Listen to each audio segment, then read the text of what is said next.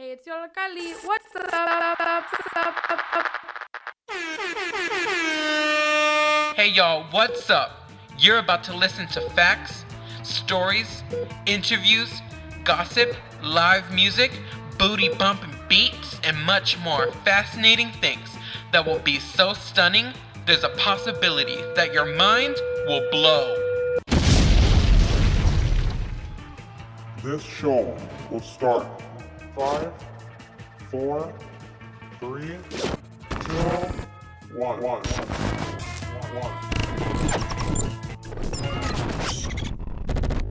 Due to the coronavirus, the following show is being produced and broadcast by the Yollocalli youth from their homes. So sit back, relax at home, and enjoy the show.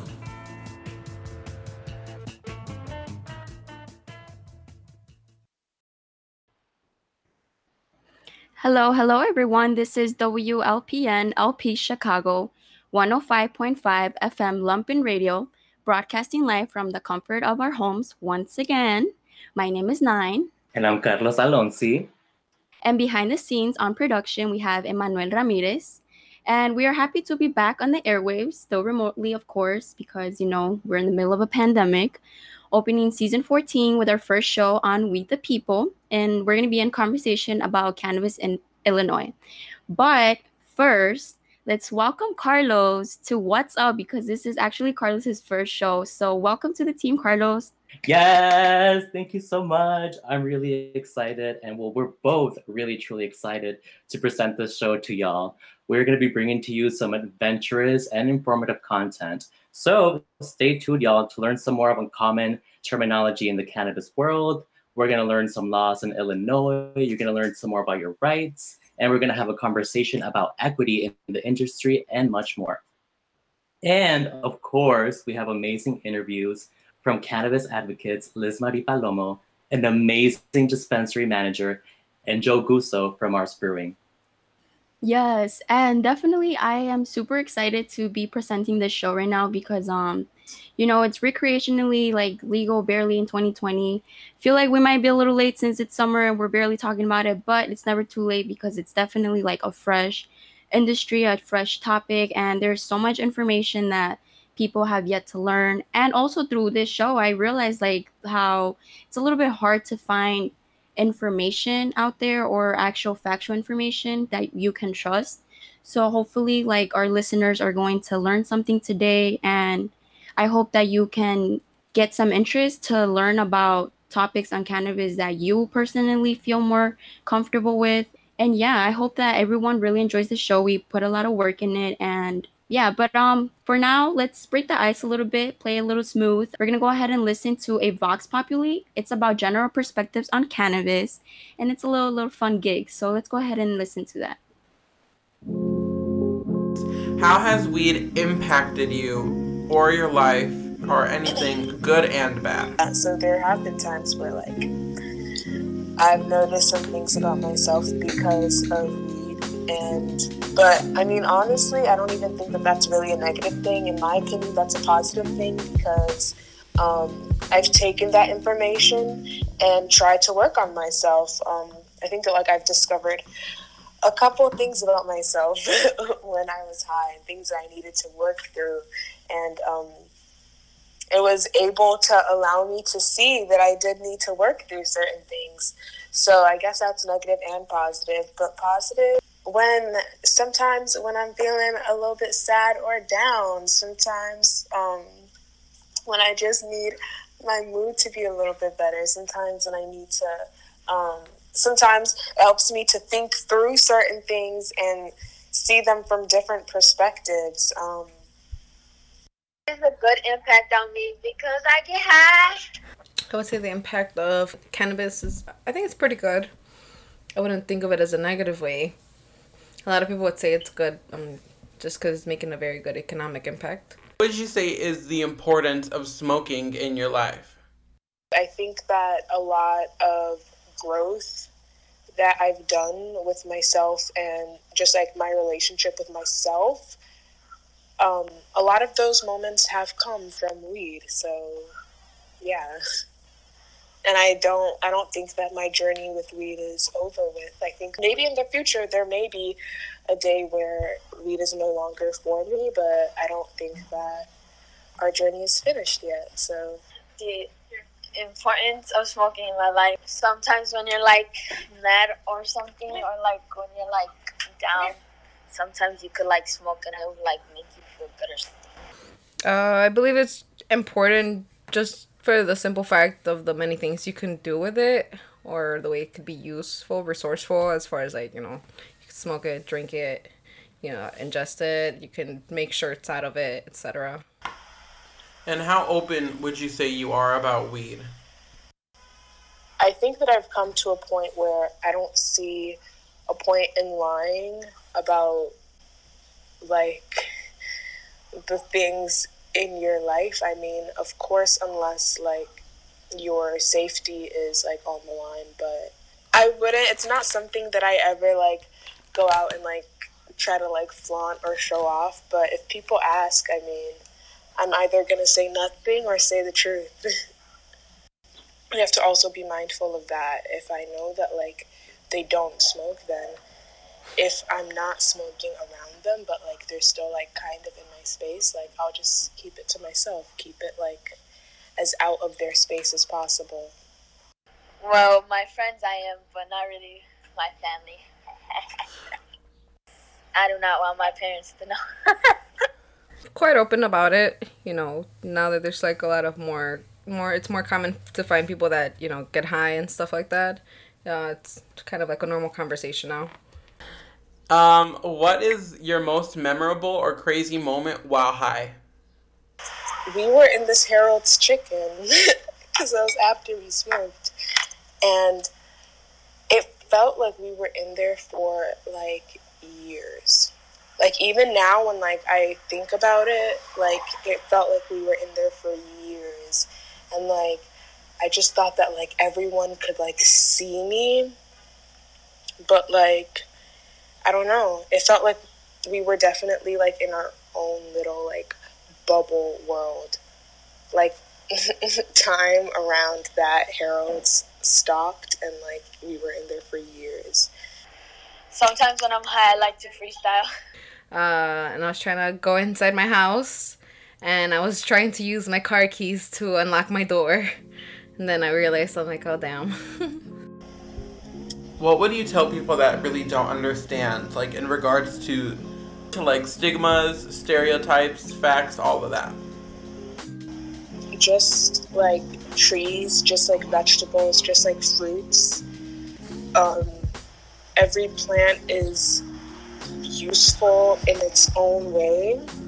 People find use in things from the earth in so many different ways. We can see that because of what our world coming from just things from the earth. Um, and certain things aren't for everyone. Obviously, everyone is different, but um, weed is definitely for some people. um, I think that honestly, use everything responsibly and do everything with intention. I do it for my own enjoyment, and I don't do anything to please anybody. Bro, it's legal now. Right. And you're not doing it, so why you got a problem with me? I would tell them not to be so judgy. Uh, for some fact, like to each their own, and not only that, like it's like if you've never done it or experienced it, it's like you shouldn't really have much to say about it. Sim- you know, simply because you you don't do it. And we are back, and that was our Vox Populi which I want to say I really enjoy doing this Vox Populi because like there was different tones in the answers, different attitudes, different personalities, and like they all stand for the same ground and i think that's awesome. But um yeah so in continuation of our show i briefly do want to give a quick disclaimer that we are definitely like not licensed professionals of any sort we're here to share our knowledge that we have learned to hopefully, you know, spark interest in more people to learn about cannabis in their own way. But yeah, we just want to say that. So, you know, always stay updated because things are always constantly changing in the industry. So it's very important to stay up to date with all of that. Yes. And aren't you actually taking classes to get certified to be a bud tender?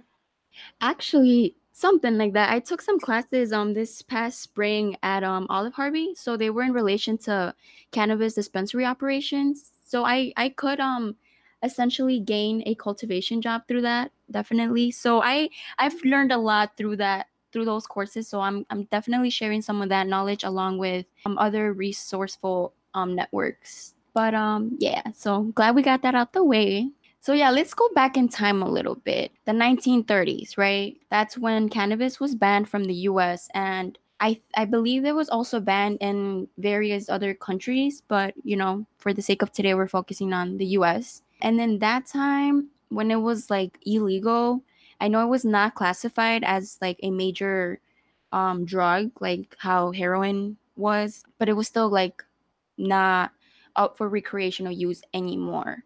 And I was telling Carlos about this. I was learning about, you know, we're doing this radio show, right? We're talking to you all. We want to um, share the knowledge. And essentially, this is going to influence you either in a positive way or a negative way, depending on how you take it, right? So it's important to like really recognize like who are the voices for um, this topic. And in particularly, in the 1930s, um, one of the major huge influences at that time was um, Harry Anslinger. So he was the Federal Bureau of Narcotics Commissioner. And he definitely played a huge influence on the American people, obviously, considering his position.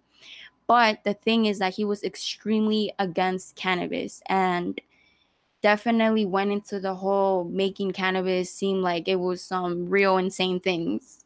Right, there was posters, propaganda throughout cities that would just be ridiculous and with literal diablitos, demon figures, actually demonizing, you know, this weed of the devil or whatever. But hey, you know, mind you, like prior to this tax act, cannabis products were legally sold in pharmacies and drugstores with proper labels and regulations.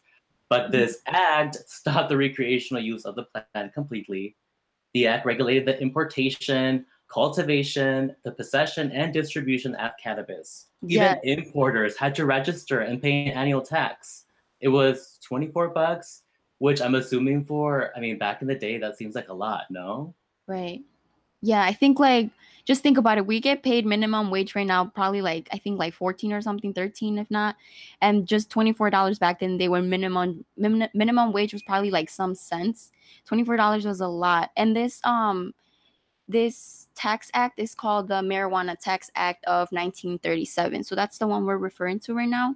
Um, but yeah, it, it basically like didn't allow for the recreational use of cannabis. It, it began to be more regulated and taxed. As we were mentioning, if you were in that time, if you were found like violating the law, you can pay up to like two thousand dollars and serve some years in prison. And two thousand dollars, we just said twenty four was a lot.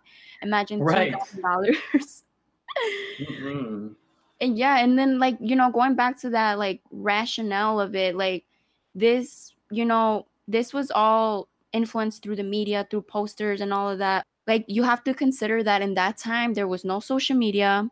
There was no there it just wasn't the time where we're at now where we can pick up google pick up a book order it and say i want to learn about this. Let me see what i like let me gain my own perspective to see if the media is accurate, right? But in that time, it was it would that's not what it was.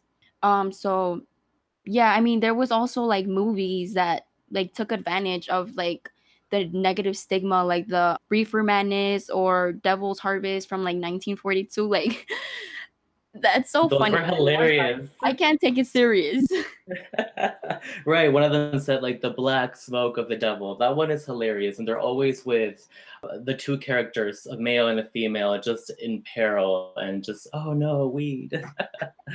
but hey, no, I, this this act though, even to this day, continues to negatively affect people, especially people of color, and then even more so in the 70s. Um, according to the Controlled Substance Act of 1970, cannabis was then classified as a Schedule One drug, along with LSD and ecstasy and all of these, um, which is to that point considered one of the worst categories. But we use it so much as medicine, and it's so sacred to a lot of our people and our cultures. So it was just a complete attack also on that aspect of the users of cannabis. Right. And like just to go a little bit more in detail about that. So obviously there's like this thing to s- categorize the like categorize drugs. Um they're called schedules. So they basically separate the drugs based on like the drug's medical purpose, the potential for substance abuse and like the dependency that people might have on it.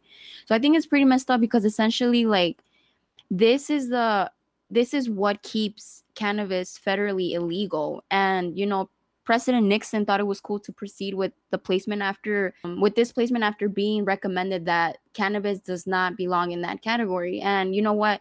Many people are still in prison and continue to be in prison due to this. And it's like, how are you going to put cannabis on the Schedule One category? Like that just makes no sense to me in so many ways. Yeah, I mean, there has definitely been major progress. You know, we all know that in several states in the US, cannabis is medically legal, and in other states, it's recre- it's legally okay to use it for recreational purposes. So it's it's definitely on the rise in the country, but there's there's so much work to be done. You know, like regardless. Exactly. And on another note, let's go ahead and dive into Illinois specifically. Illinois is only the 11th state in the US to legalize recreational cannabis as of January of 2020. Prior to this year, in 2013, Illinois launched the Compassionate Use of Medical Cannabis pilot program, where by 2015, 55 dispensaries opened ready to sell cannabis to only registered medical cannabis patients. And just to be clear, as most we know, a cannabis industry dispensary is a government regulated location that legally sells cannabis or cannabis products to both the medical and recreational market. Yes. And also going off of that, um, dispensaries are regulated by the Illinois Department of Financial and Professional Regulation, so also known as the IDFP. IDFPR, and it's under the Cannabis Regulation and Tax Act, which is essentially what makes cannabis legal in the state of Illinois. And um, yeah, so we have been having dispensaries in Illinois that can serve medically since I guess 2015, since that's when they opened. But um, medical dispensaries who were approved for early adult use dispensing organization licenses um, opened as soon as January 1st. Because what that means is that these dispensaries were like legally okay medically, but they applied early on to take advantage of the fact that it's going to go recreational. So they applied early, got the license, and as soon as it was January 1st, they were able to open up for recreational sales. So it is predicted that right now we have, I believe, about 55 dispensaries still. But in 2021, we are expected to have about a little bit over 150 dispensaries in Illinois. So Wow. yeah, that's definitely Yes.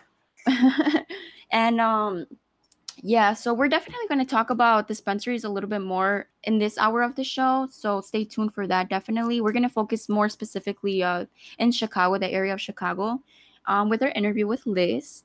But um, let's let's throw in a little bit of fun before we start tackling like you know like all the technical stuff. Yes. Yes, let's talk Um, about some terminology. What about that? Something useful for people to, I guess, know how to communicate at a dispensary. Yes, I love how you said that. Um, yeah, we're definitely gonna start with something more useful for purchasing, like when it comes to purchasing in the legal market. Um, so yeah, let's get into it. Let's go ahead and start off with amounts, right? Let's familiarize ourselves with what is how much do I want to buy? What does that mean? Whatever. So technically, you can start off with buying a gram, which is like the smallest amount probably you can buy, and it's also referred to on on the street or in general, I guess, as a sack, a dub, a gram, just like general. And then we go to the eighths, which is 3.5 grams. So people call them different things like eights, ochos, um, three fives, 3.5s, or yeah, you know, that's essentially one eighth of an ounce. So I, it goes with the name for sure. Yes, and I'm sure you've all, heard probably quad. Quad is seven grams. And then you could also, if you want to get mm, a bigger amount, you can do half an ounce, which is 14 grams. Yes. Um, and then if you want to obviously get like a good amount, you can do an ounce, which is 28 grams. Um, people refer to them as sips. Ah, man, I don't even know what people refer to them out there sometimes. But an ounce is 28 grams. Um, and then there's like the big, big um, you know, packages like the QPs, the quarter pounds or cuties. Those are four ounces.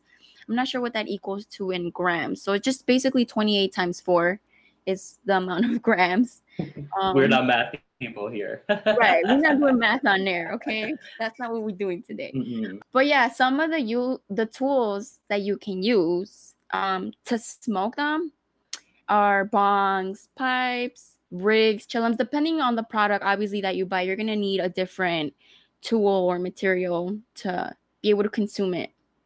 Exactly. So per se, if you're gonna get more of a bong or pipe, you're definitely trying to actually get an actual flower, and that is, you know, actual cannabis or also known as bud, or you can just actually, you know, what we call weed or ganja. But if you don't really want to smoke with a tool like a pipe or a rig, or even the chillum, you can try smoking a joint as part as the experience. Um, a lot of these dispensaries will have pre rolls that what the name is it's legit pre-rolled for you and you don't have to worry you just put your product in there and light it up Yeah, and I think these are definitely tools that are beneficial when it comes to like if you don't want to like in like inhale tobacco or anything like that, you don't want to like mix up your cannabis. These are like tools that you can do that with. And there's also um just throwing it out there, there's hemp wraps. So if anybody wants to be like more on the you know healthier side, there you can definitely seek that. Um but yeah, going into like the flower um so in in terms of like dispensaries um cannabis is referred to as flower, bud, weed, ganja. So those are definitely if you hear us say flower, we're definitely saying like, you know, the green stuff. um, yeah, but and then going off of that, like still smoking, you can smoke concentrates. So that's THC extract. It's like a gooey, like oily, sticky looking substance that you definitely don't need a lot though. So don't I mean do your research to each its own, but um do your research. And yeah. and there's also if you want to be more discreet with um, the experience especially because of the scent there are also um, vape pens um, that are already oil filled and you can also actually just buy oil filled cartridges and continuously continuously replace it or there are pens that are just disposable so that's also similar to an e-cigarette experience you're still smoking it but it does have that smoother inhalation Right. And then our edibles, of course, I think maybe majority of people might be familiar, but they're cannabis infused treats, snacks, foods, drinks sometimes. Um so that yeah, it's definitely like if you're don't if you don't want to smoke, you don't want to put your lungs through that, you don't want to put you know your throat, your mouth through that. Like it's it's definitely super valid, and there are other ways to consume it. Um, so I would say edibles is like a good um approach to that. Along with tinctures, um, there are cannabis infused liquid drops um, that you can put under your tongue and ingest them orally as well. Um, and I believe that you also go easy on that. I, I don't think you are like supposed to use a lot of drops or anything like that. But again, do your research. But yeah, so we oh also okay. So let's get a little bit technical too. Strains. So that means type of cannabis, right? So if someone's like, "Oh, what strain do you have?" That means what type of cannabis. And there's like so many strains out there, like hundreds of strains. But we do definitely want to focus on the um references in the open market. Um oh no no, I'm sorry. We that that's after. That's the slang. My bad. Um, but definitely the strains do categorize by the way that they affect the body. Um, so three main groups that people should definitely be familiar with are sativa, which is the type of cannabis that you want to seek if you want to feel more energized, um, more focused, you want to feel like uplifted, and it's more of a head high. And then we have there's indicas, which is a little bit of the opposite. Um, it's relaxing. It's maybe you know you're chilling. Maybe you get a little sleepy. It's more of a body high. Definitely on the chill mode. You don't. This more like if you're gonna stay home. And then there's hybrid, which is a mixture of both. And essentially, like a lot of the cannabis that you might see are hybrids because they're mixtures of both strains. And just to go in a little bit more also on the dispensary vocabulary, when people refer to or professionals refer to adult use in Illinois, they're just that's like a fancy way of saying recreational. So they're like adult use purchases. That means like recreational purposes. That's how it's um referred to in the what is it called? The act that makes it legal in Illinois. Sorry, I apologize for that. But yeah, those are the terms that are definitely um wrote and or written in like documents to find out about like the legalities of it. Yes. What about some less professional um, wording? Let's move to some cannabis slang. I know that a lot of people are going to probably get into the experience and going through. Everybody knows somebody that's smoked for a while. So there's always specific vocabulary like pearl, which is, you know, tightly, nicely rolled blonde, rolled to perfection, you know, pearling with nails. Props to folks who can actually manage that. Right. And I guess there's also, you know, gas. Gas is the really good product, you know, that gas, gas, hello. Unlike Reggie, which is, you know, the bad, weak flower. the one nobody really wants to buy. Mm-mm, no, no one wants it. Um, And I guess there's also mid, you know, that middle grade weed. And when you are in dispensaries, you'll actually hear more of a top shelf, which is the best, or exotic, which is also, I believe, more of that, the same thing, but it's used more in the street, from my experience. Yes. Yeah, and then like terms I guess you can use to express that you're under the influence is stoned or fried. Like that's a good one. That's I've heard that a lot before. Um, right, glazed, blasted. They're um, suited here, but I've never heard that with cannabis before. But I heard that it is a term that people use for cannabis. So It that's is now, yeah. A lot of young people are using that. I don't know how that started, but hey. you know which one I'm interested on T-break. I did not know that was a thing. It's it's break from smoking so tolerance will go back down. Like I didn't even know that was a term. That's super cool. T-break. No, what Um, about a? Do you know what a Scooby snack is? No. That's when a tiny bit of the weed gets in your mouth when you're either smoking, honestly, from any type of utensil, and you have a little, a little moment. You gotta take that out. Gotta take that Scooby snack out. Yeah, that is so funny. But yeah, I'm gonna just run through these very quickly. Like we could bounce off of them, so we can go ahead and move on. Um, but yeah, um, when you when you refer to something as a piece, you are referring to the the material that you're using to smoke. Um, a sesh, it's a smoking session. A hot box, obviously, you're in a place where there's no ventilation. Um, do you want to take these? Yeah, and you know, you got you also have a plug. That's your person where you get your product from. That's the Open person who serves you. And you've probably heard the word dank, which that means that it smells like weed up in here. And we all know people get munchies, which is getting hungry after smoking. And of course, the word hit is simply smoking. I mean, duh. and can't forget match when you know you know you're a little broke and you you want to consume a little bit you just tell somebody that also Oh, true. consumes that you want to match me Right, Oh, so that was like our quick terminology that we have for you all hope you you learned something um but we're gonna go ahead and go on a quick break and remember that you are listening to wlpn lp chicago 105.5 FM Lumpen Radio, broadcasting live from the comfort of our homes. And this is our We the People show.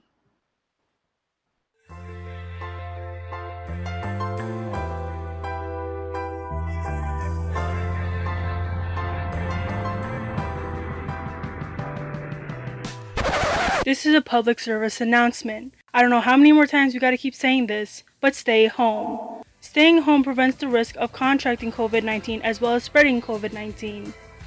If you are planning to go outside, only go for necessities like groceries and such. Parties and other gatherings are not a good idea.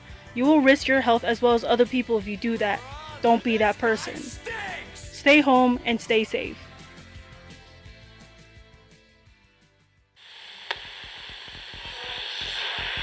Did you know you can now stream Lumpen Radio on your favorite internet connected devices? Just say, Hey Alexa, play WLPN. Lumpen Radio from TuneIn. And don't forget, you can take us with you anywhere you go. Download our app in the App Store. Lumpen Radio.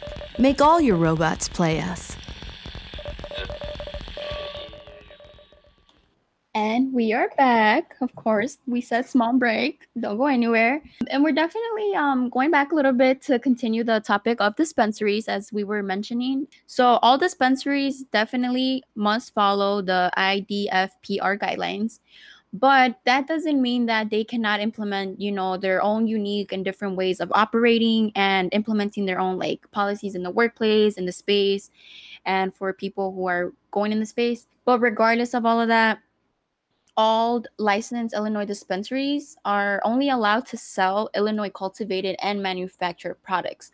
So what that means is that like Illinois um business cannabis business owners cannot seek um for say better prices from another state or another area in the world and then try to bring it into Illinois and sell it. So you have to basically Illinois could only sell products that are cultivated here in Illinois and manufactured, so like labeled, sealed and all of that.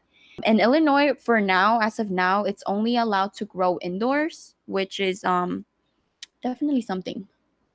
right. yeah. It makes sense though. I mean, I'm not too sure about like the rest of Illinois, but Chicago definitely has like unpredictable weather. So I feel like that makes sense. But I, I Mm. think that also um conversation for another time, but I think that um environmental justice is definitely a topic that can be followed up through that. Um, but yeah, Carlos, take it away. Yeah, for sure. No, I'm really excited to maybe expand that actual topic on another We the People show, Nueve. Of But uh, right now, guys, we're going to have an amazing interview with a really great friend of mine, um, Liz Marie Palomo. She's an amazing cannabis advocate, and she is currently managing a cannabis recreational and medical dispensary. And honestly, guys, she's so, so cool. She's amazing. Her work is amazing. She aims to make the cannabis industry and all communities more inclusive and sustainable for specifically the disenfranchised, especially women of color. So we're going to get to hear a lot of her experience in the cannabis industry and the bit of how she started and where she is now. And let's go check that out. Let's see what she has to say. So, my name is Liz Marie Palomo. I am currently a general manager of a medical and adult use cannabis dispensary in the Jefferson Park neighborhood of Chicago, so in the north side. I've been in the industry for almost three years now um, professionally and i put professionally in air quotes because that just means through you know the legal cannabis industry in illinois, in illinois. Um, i am also a long time um, marijuana cannabis advocate uh, i do have a kind of brand and personality called motamami uh, which focuses about the story and the lived experience uh, as a woman of color uh, to kind of destigmatize cannabis use. And that definitely is what brought me to where I am today as a manager within the industry and an advocate within, you know, the entire community of Chicago. What led you to work at a dispensary? So, what led me to applying for a dispensary job, which I think is what leads a lot of people to apply for a dispensary job, is just the interest in cannabis. Um, I've been a longtime consumer, been somebody who stands behind the benefits of cannabis uh, and knows that there aren't a lot of people within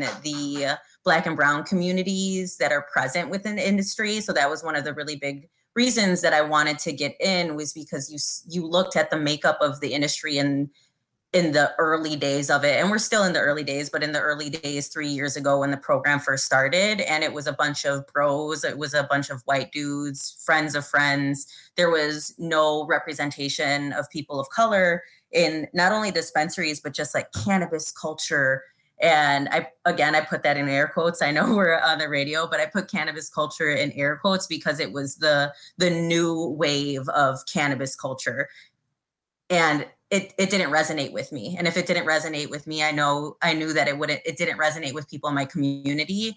And that's why i started motamami was to educate people around you know cannabis the benefits the history behind it Uh, and I wanted to extend that work further and bring it into the professional realm by getting into a dispensary job and being able to break down that barrier of knowledge because there is a lot of disinformation around legal weed, around legal cannabis, and how to get your medical card, who can get their medical card, what are the steps that you need to take? It's and it's it's not easy to navigate. It, if you're not somebody that's familiarized in it if you're not somebody that's within the industry or who really takes a lot of time to kind of peel away at all of the state jargon and and the steps on their website you're you're not going to figure it out. You're just going to say hey i don't want to do this and just continue whatever means you were utilizing before. And that wasn't okay to me because then you looked at the people who did have access to medicine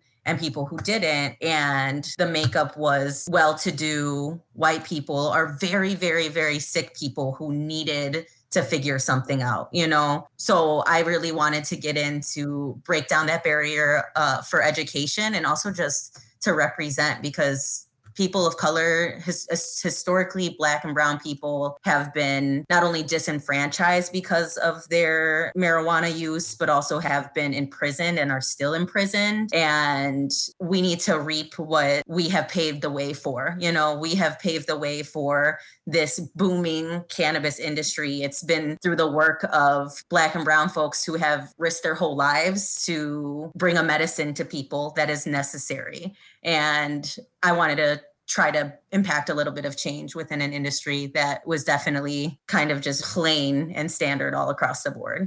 Thank you. Can you briefly tell us um, what was required of you to gain a job at a dispensary, like as far as qualifications or experience? So it, it really varies from place to place uh, as far as what they're looking for experience and for background.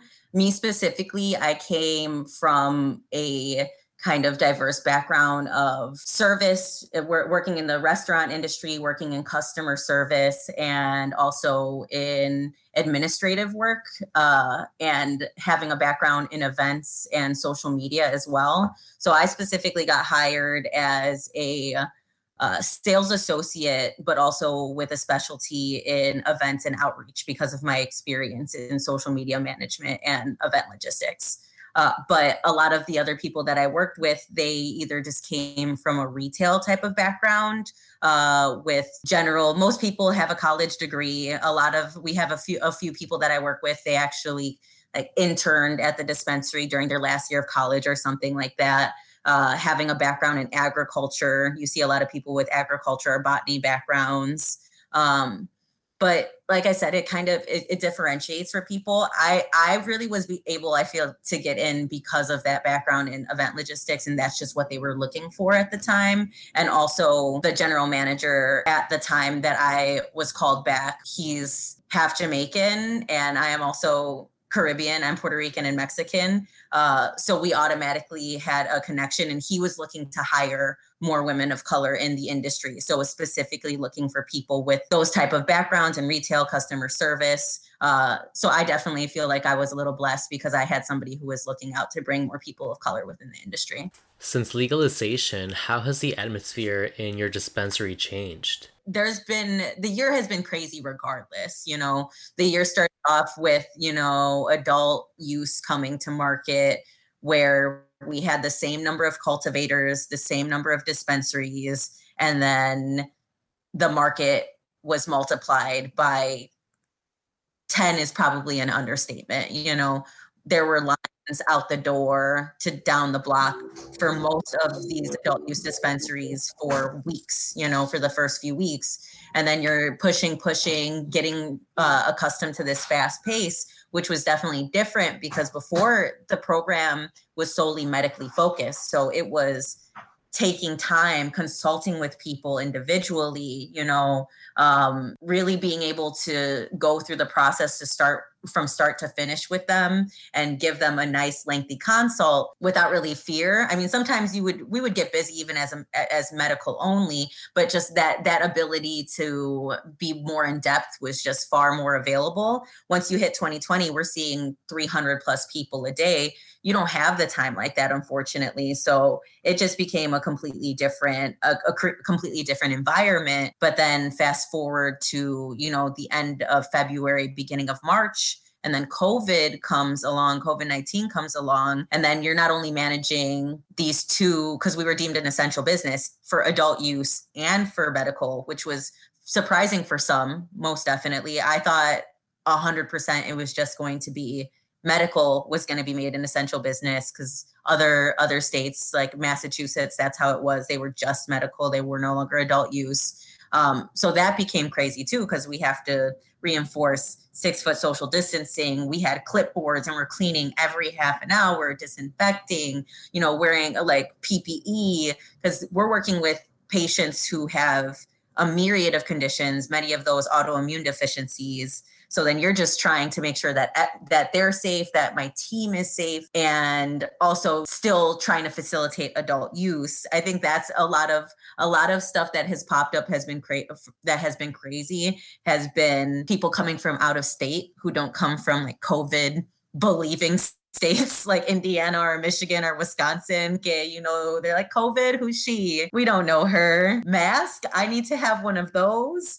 And then getting upset with our team members or my security team who are all dope people and coming at, at my employees sideways at at my team members without respect. And that that's not gonna fly in a space that I'm the person who kind of man who manages it not kind of manages i'm not not where i'm at it's it's not how it's going to be that's definitely popped off the craziest stuff has been just people not understanding that we are still a, reg- a heavily regulated market. We're still trying to make sure everybody's safe. I'm still trying to make sure my employees who have families to go home to, and even if they don't, like have just themselves to take care of, make sure that they feel okay and then on top of COVID and all of that, then you have social uprising and unrest. And my team is a diverse team. I, myself, just like my manager who hired me because he wanted to see more women of color in the industry, my team is super diverse because I make sure as I'm looking at the talent pool, I'm looking for people from all backgrounds. Um, so they're obviously going to be impacted more than if you just have a team of a whole bunch of white folks. So that has definitely been a difficult thing to navigate too, because people from the outside, as customers, as patients, they don't necessarily look at your dispensary workers as people. I, sometimes it's a lot like work being a bartender or just working retail. Like if you've ever scanned you know, groceries at a grocery store. People just look at you as a utility versus as an individual sometimes, which can be really, really just stressful and just wear on somebody. So that's that's been what's been kind of like crazy and difficult, I think, to navigate is just keeping everybody up. You know me, Carlos. You know I'm trying to always manifest a good energy, have a good vibe, keep all of that those nasty feelings of you know, uh, just of negativity out, and that's been really difficult to kind of just just keep everybody in a good headspace because that's just difficult to do on a day-to-day basis right now. Um, and then put that on top of the fact that you're in a space that is heavily regulated that the people who are profiting for it might not be people who you can uh, identify with or people that you even think really have your back. It's rough you know but i see it so, what if someone would like to visit a dispensary for the first time? Um, what can people expect from shopping, or as far as requirements, what can you tell a first time shopper? Uh, you have to be 21 or older, have a valid ID to show that you're 21. Most dispensaries right now, because of COVID, are definitely m- managing their adult use bit differently than they were before. Before, you could just go to the dispensary of choice that you knew was an adult use dispensary, wait in line, and then get served. A lot of places require appointments right now because we are being regulated by the state to only have a certain number of people in the dispensary at one time, maintain six foot social distancing. So, first thing to do is research. I think that's a big part of shopping for uh, recreational or medical cannabis. You can pretty much look online and see exactly what each dispensary has, go to their website, look at their menu give them a call, see if they are accepting appointments. If they're not accepting appointments, maybe some places are doing curbside pickups. Uh, get their hours. Some places do appointments. Some people places do like Eventbrite, like put save your sp- space in line. Some p- places do a lottery. So it just it just depends. I would definitely just say Google search and first find out if you can even get in to the place because I've definitely had experiences where people come up to the doors all happy and ready to go, and then we ask them if they have an appointment, and when they don't, it's it's you know it's sad, but it's also that's just how it is. Uh, so one, make sure that the place that you want to go you can actually go to. Two, look at the menu. Uh, I think what the third thing and probably the most mentally I think thing that throws you off sometimes is people expect to go in and I have this idea of going into the dispensary based off of like Cheech and Chong movies or your your classic stoner films or the California vibe disjointed. That's not what Illinois is. So don't expect that to be what it is. You can't touch product. You're not like looking at mounds of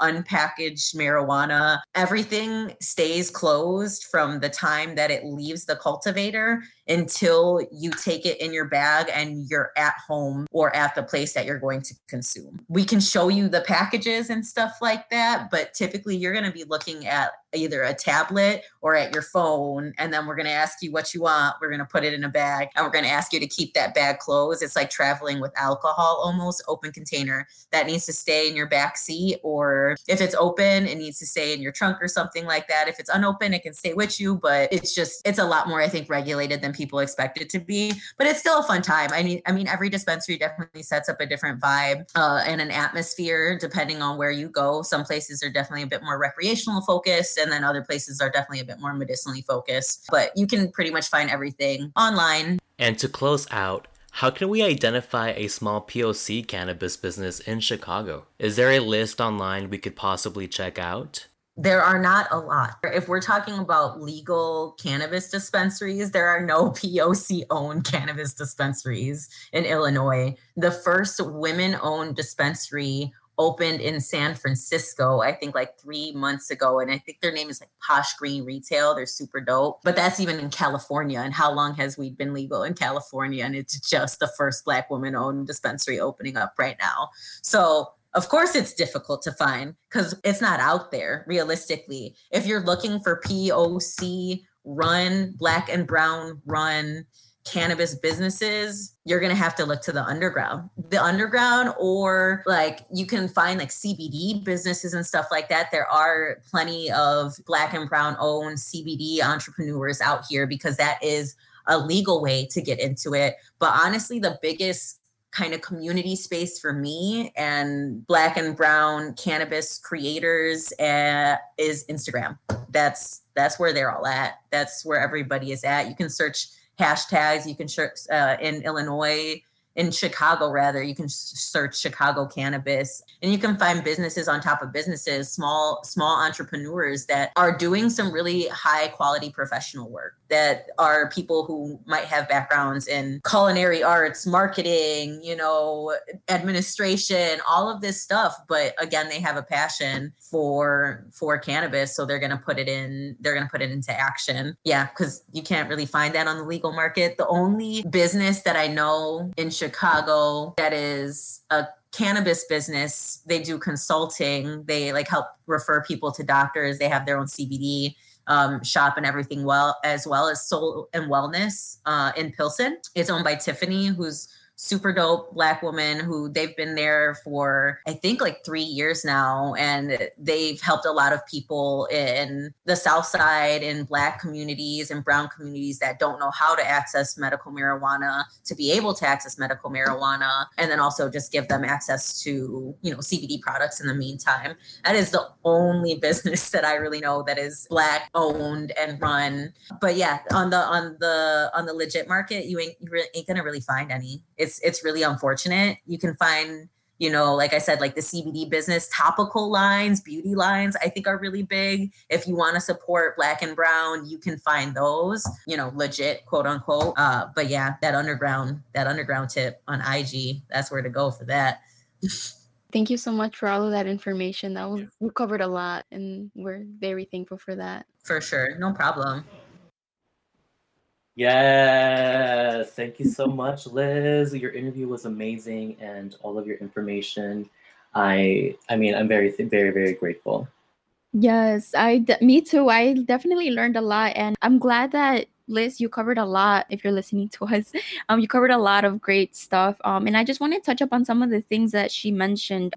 You know, when I had asked like what were the requirements of like obtaining a job at a dispensary, she brought up a good point that like basically right now is a good time to just dive in with like what what you know now whatever your expertise is. Like if you know if you're into like designing or transportation or you're looking for an internship like those are all good ways to just dive in and learn more and network um for the most important part actually. So yeah i think that was um that was very useful and i do want to say too like you know she mentioned the vibe of customer service Mhm. so definitely you know that's a good thing to think about like definitely if you're going to go to a dispensary try to do your your research because you know there's there's like a lot of you know it could be like a, an intense moment you know if people are just like i'm here and for the first time never done this um so definitely do your research so you can talk to your dispensary person about what you're looking for and what you think will suit your needs better um, of course you can always ask them but it's there's nothing like educating yourself and seeing what's the best fit for yourself so i just wanted to comment on that Exactly. And just like you just mentioned, and how Liz mentioned, please double check uh, with the dispensary you're trying to check out online first. I remember my first time that I went to a dispensary in Denver a couple years ago. I didn't have any cash with me. And as I found out, most of these dispensaries were cash only. And that is also relevant in the state of Illinois. In Chicago, most of these dispensaries will be cash only. I believe there is a couple that are accepting like a kind of like a cash out type of moment, but it's something more legit to their business. Hmm. But yes, definitely check that out before you go. That way you're fully informed. And I know that a passport also works, especially if you are from out of the country. But I believe with that, you also have to have your visa present because that's what happened to a friend of mine that was traveling from Mexico and came with me to um, to Denver, and she only had, I believe, her visa but not her passport, and so that wasn't allowed to fully roll through. So check that out, guys. Yes, definitely look into that. I I wanted to comment that as well because I think from what I remember in my course of dispensary operations, they are not accepting um what are they called? I don't know how to say it in English, but matriculas. But yeah, just definitely be knowledgeable on that. And yeah, also touching up a little bit on that, I do want to say too that dispensaries in Illinois are different from what you might have seen on TV or in other states, as Liz mentioned. Um, it's not like you walk in and there's like so many jars of bud and you want to smell them all, touch them all. Like that's not how it works in Illinois. Like I mentioned previously, everything in a dispensary has to be prepackaged before it reaches the dispensary. So I just want to say like a couple things that a business dispensary cannot do. Um, so one would be like they can't produce or manufacture cannabis in the dispensary. And also just because it's a dispensary and you know they're cool with cannabis, it does not mean that they can consume at the dispensary, whether they're working or purchasing. That's not legal in Illinois. Um, and then of course, um, sell cannabis. Um, they cannot do that unless it's prepackaged and labeled. And then they cannot transport cannabis to registered patients, caregivers, or recreational users. So there's like the transportation of cannabis is not legal whatsoever, because we do have to keep in mind that there is it's still federally illegal. So we're gonna go a little bit about um, more into that a little bit later, and then just a fun fact too they the dispensaries cannot operate without a functioning and reliable surveillance equipment so when you walk in the dispensary you know everything's got to be on point before you walk in and that's just part of the regulations and of the like actual by law they have to have this equipment functioning. But yeah so how are you feeling carlos? We've tackled a good well, no, I just wanted to double check and go kind of go back on the um, visa moment and Mhm. talk about because I just became a citizen, so I had a permanent residency. So that what that is what the equivalent of a green card is, just to clarify, and that's just essentially your permanent visa that you have to whatever constantly constantly get and renovate. So I just wanted to uh, clarify that. Uh, but besides that, I honestly am really, really excited for all the information she shared, especially um, for the business in Pilsen. I'm totally blanking out on this name, but I'm super excited that there's at least some people out here in Chicago that are in the CBD cannabis industry because there's really not a lot of us out there.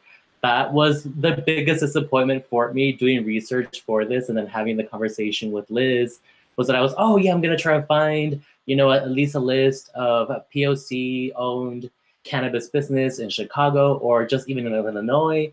And yeah, I was just not successful. And Liz definitely concluded also with that, you know, there's non official POC owned businesses that are selling, you know, are in the recreational or medical field of cannabis. So that's honestly really sad. And of course, that goes a little bit more into all of this right uh, injustice of social inequity and all of this.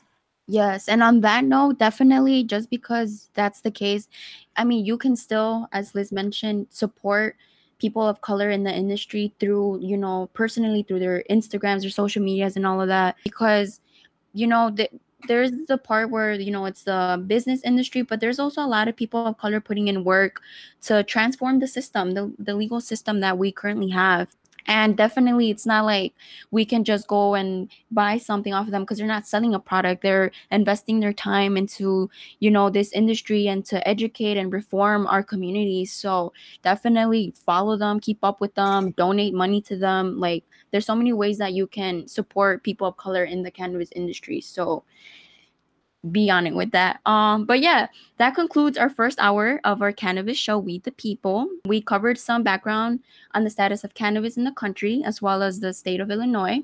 And we I hope that y'all learned some terms with us. And shout out to the listeners. Stay tuned because we still have a whole second hour to go. And I just want to give a quick shout out to my baby girl Carla for sending positive vibes to me right now while we're on air. Hey, so shout out to you. and yeah, um, so stay tuned. We have more amazing conversations. We're going to go into the topic of law a little bit more in depth in our second hour and talk about basically what can you buy and what cannot what you cannot buy. So stay tuned for that.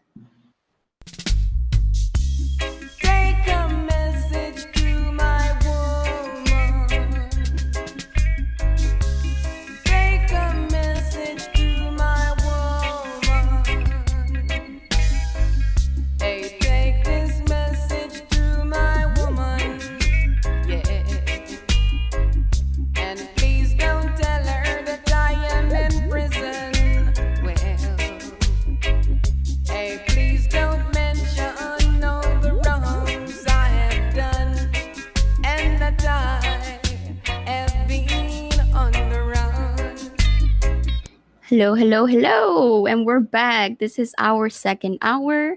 And remember that this is WLPN LP Chicago 105.5 FM Lumpen Radio, broadcasting live from the comfort of our homes still, because I'm still right here in my room. and this is What's Up, season 14. Um, we're still in continuation with our Weed the People show. And I'm nine. And I am Carlos Alonsi, and we still have behind the scenes on production our amazing, amazing producer, Emmanuel Ramirez. And guys, we are super, super happy to be back to the airwaves, still remotely, like Nine is saying, because hashtag quarantine, opening season 14 with this show, We the People. And we're going to continue the conversation about this incredible cannabis plant. And Nine is going to kick us off learning more about laws. Yes. So I just want to take the time to continue thanking our listeners. I'm getting amazing positive feedback. Currently, my mom is listening from Mexico. So shout out to you, mom. Thank yes. you for spreading the knowledge all over the world because it's relevant everywhere. So thank you all. But yes, going back into continuation. So I, as I mentioned a little bit earlier, um, I do have a basic certificate on cannabis dispensary operations through Olive Harvey. And so I learned a little bit of like, you know, the legalities of what you can buy at a dispensary and what you can't. So um yeah, let's talk about some of that. What what does it look like to purchase recreationally? Like what can you? So for Illinois residents, it's a whole another system than from people who are not Illinois residents. So as far as flour, Illinois residents can purchase up to 30 grams of flour, which is a little bit over an ounce because an ounce is 28 grams, 5 grams of concentrate, and 50, I mean, I'm so sorry, 500 milligrams of THC edibles, tinctures, or yeah, any like edible, anything you can eat. And yeah. And for um, non Illinois residents, you can have up to 15 grams of flour and 2.5 grams of concentrate. And with, you know, there being limits, there is also offenses if you are caught with possessing more of what you can have. The first offense in Chicago is $50. A subsequent offense within a 30 day period would be $100. And if you are 21 and under and caught possessing or consuming cannabis, you are going to have to do some community service and possibly attend a drug awareness class and even a restorative justice program. You won't get fined, but you'll have to do a lot of Julie like experiences. Right. And then it like, you know, I don't really know like for minors if they get caught like consecutively, maybe you could potentially face a fine. So y'all watch out, you know, because it is legal, but what does that really mean? So where can you smoke, right? Um, or consume cannabis? I know that like homeowners don't really have to worry about this because you know you own your home. You just have to make sure that it's out of sight basically. And then there's also like zoning policies as well. Like if you're close to a elementary school or school in general. Um, so that's definitely something that you should look into according to the area that you live in and yeah, renters might or might not be able to smoke in their homes depending or according to their landlord and their lease. So that's also something you want to look out for. Read over like your documents or ask questions because you definitely don't want to be faced with like some trouble or a possible eviction, which I would like to talk about that a little bit. Like, what does that mean for people who are um, who benefit from public housing, right? I think that most definitely they do have a higher risk of eviction um, Mhm. if they're consuming in their space or if someone is in their space consuming. So definitely be on the lookout for that. And I know that I heard this in a webinar that um the Chicago Housing Authority are somewhat not not being lenient or whatever, but like taking into consideration um to look at the the things case by case before considering going through with an eviction notice. Mm. I think that's super unfair. Like it's cannabis. Like I don't get it. But right. But at least we can actually do it in our homes, potentially, depending on your contracts, like you were saying. Make sure you go over all of their lease with the okay of your landlord, because essentially you can't be doing it with that okay. And of course, like you said, if you own the house, you good. But in public, we can't still be out here, you know, rolling one and sana si sana sa with the smoke. But you know, that could be maybe at one point there may be zones, there may be even restaurants or bars that will have designated areas. I know that you and I had someone mention a wheat bar that is potentially opening in Springfield. So that could be a really interesting experience. But until that really rolls through, you can't Mhm. really be smoking, consuming cannabis in public. And of course, you can't also be smoking or driving because, like alcohol, you can also get a DUI because you are under an influence. So, no, Right. no, no, no to that. So be careful, y'all. Yes, and as I think like as far as like no public consumption, yeah, going back to what you mentioned about the weed bar, I heard about that back in April. I'm not sure what that's looking like, you know, through the pandemic and all of that, but I heard that that was the first approved bar, weed bar for people to go ahead and uh, occupy the space to consume but i do believe that it still requires to like get your id scanned so i know that can be an issue for like people who like work for the state or um Mm. have like professions of that sort so definitely always again repeating do your research and how you mentioned it it's yeah it's essentially like alcohol um even at work you can't smoke like you can't it's the same rules like if you get caught it can be like something that your employer can use against you and also depending on how they view cannabis personally you know that can play a huge role into how it might play off for individuals especially if they do it for for medicine because that would be an exception. I mean, yeah, you can't be under the influence, but perhaps that can be a conversation that people can have with their employers as to what to do. Like, hey, I'm this is something that I'm consuming medically. It has to be regulated at a certain extent, but how do you approach that? And that's definitely something that we can definitely talk more on the next week, the people moment we're gonna Mhm. have. Definitely. And that's some of the also some of the work that um, you know, people are doing. Like people want to advocate like why is it wrong for me to consume and work? Like I'm still functioning or you know, just kind of um question these policies and you know, try to make a little bit more sense of them. But um yeah, that's that's what that is.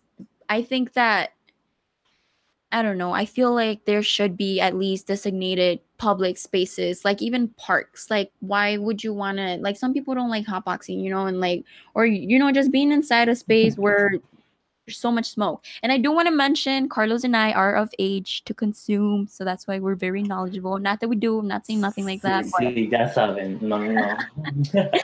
And no, they'll no, it, it will definitely keep evolving because even if at some uh, public celebrations or even in, in Pilsen, there's a lot of street fest and throughout Chicago. There are some festivals that will allow you to drink and it has to only be in, of course, the red cups or whatever cups that they give you there specifically. So can that be something to evolve into cannabis? Because people smoke cigarettes regardless throughout these Right. festivals and public events. So Right. why shouldn't it be also available for cannabis? I mean, I honestly am more bothered by s- smelling cigarette smoke. Like I don't like that. You know, it's not it's not for me. And I understand also cannabis smells might not be for everyone else, but why not include it into just the public community period? Yeah, that's that's definitely a, an amazing point. Like cigarettes are more like acceptable and like I'm not like throwing shade on anybody that consumes cigarettes, but like honestly, like eh, you know, you want to compare that to cannabis, like come on. like how is that okay? Like I just I just think that like I don't know, even like the the, the rules are kind of like alcohol. I still feel like alcohol is still more accepted even than cannabis, which is okay, I get it. You know, we're still doing a lot of work on that. But like I don't know, to me it's kind of like getting old because like I kind of grew up in an open environment where I did have adults talk to me about cannabis at an early age on like what it is, like what it really is, you know. So I never grew up thinking like oh my god cannabis is such a bad thing blah blah, blah. so like growing up i was always confused like wow like you know some people really out here like hating and being against this magical plant that wants to heal everybody and bring conscience to the world Right. And we can definitely do more research, especially on the smoke.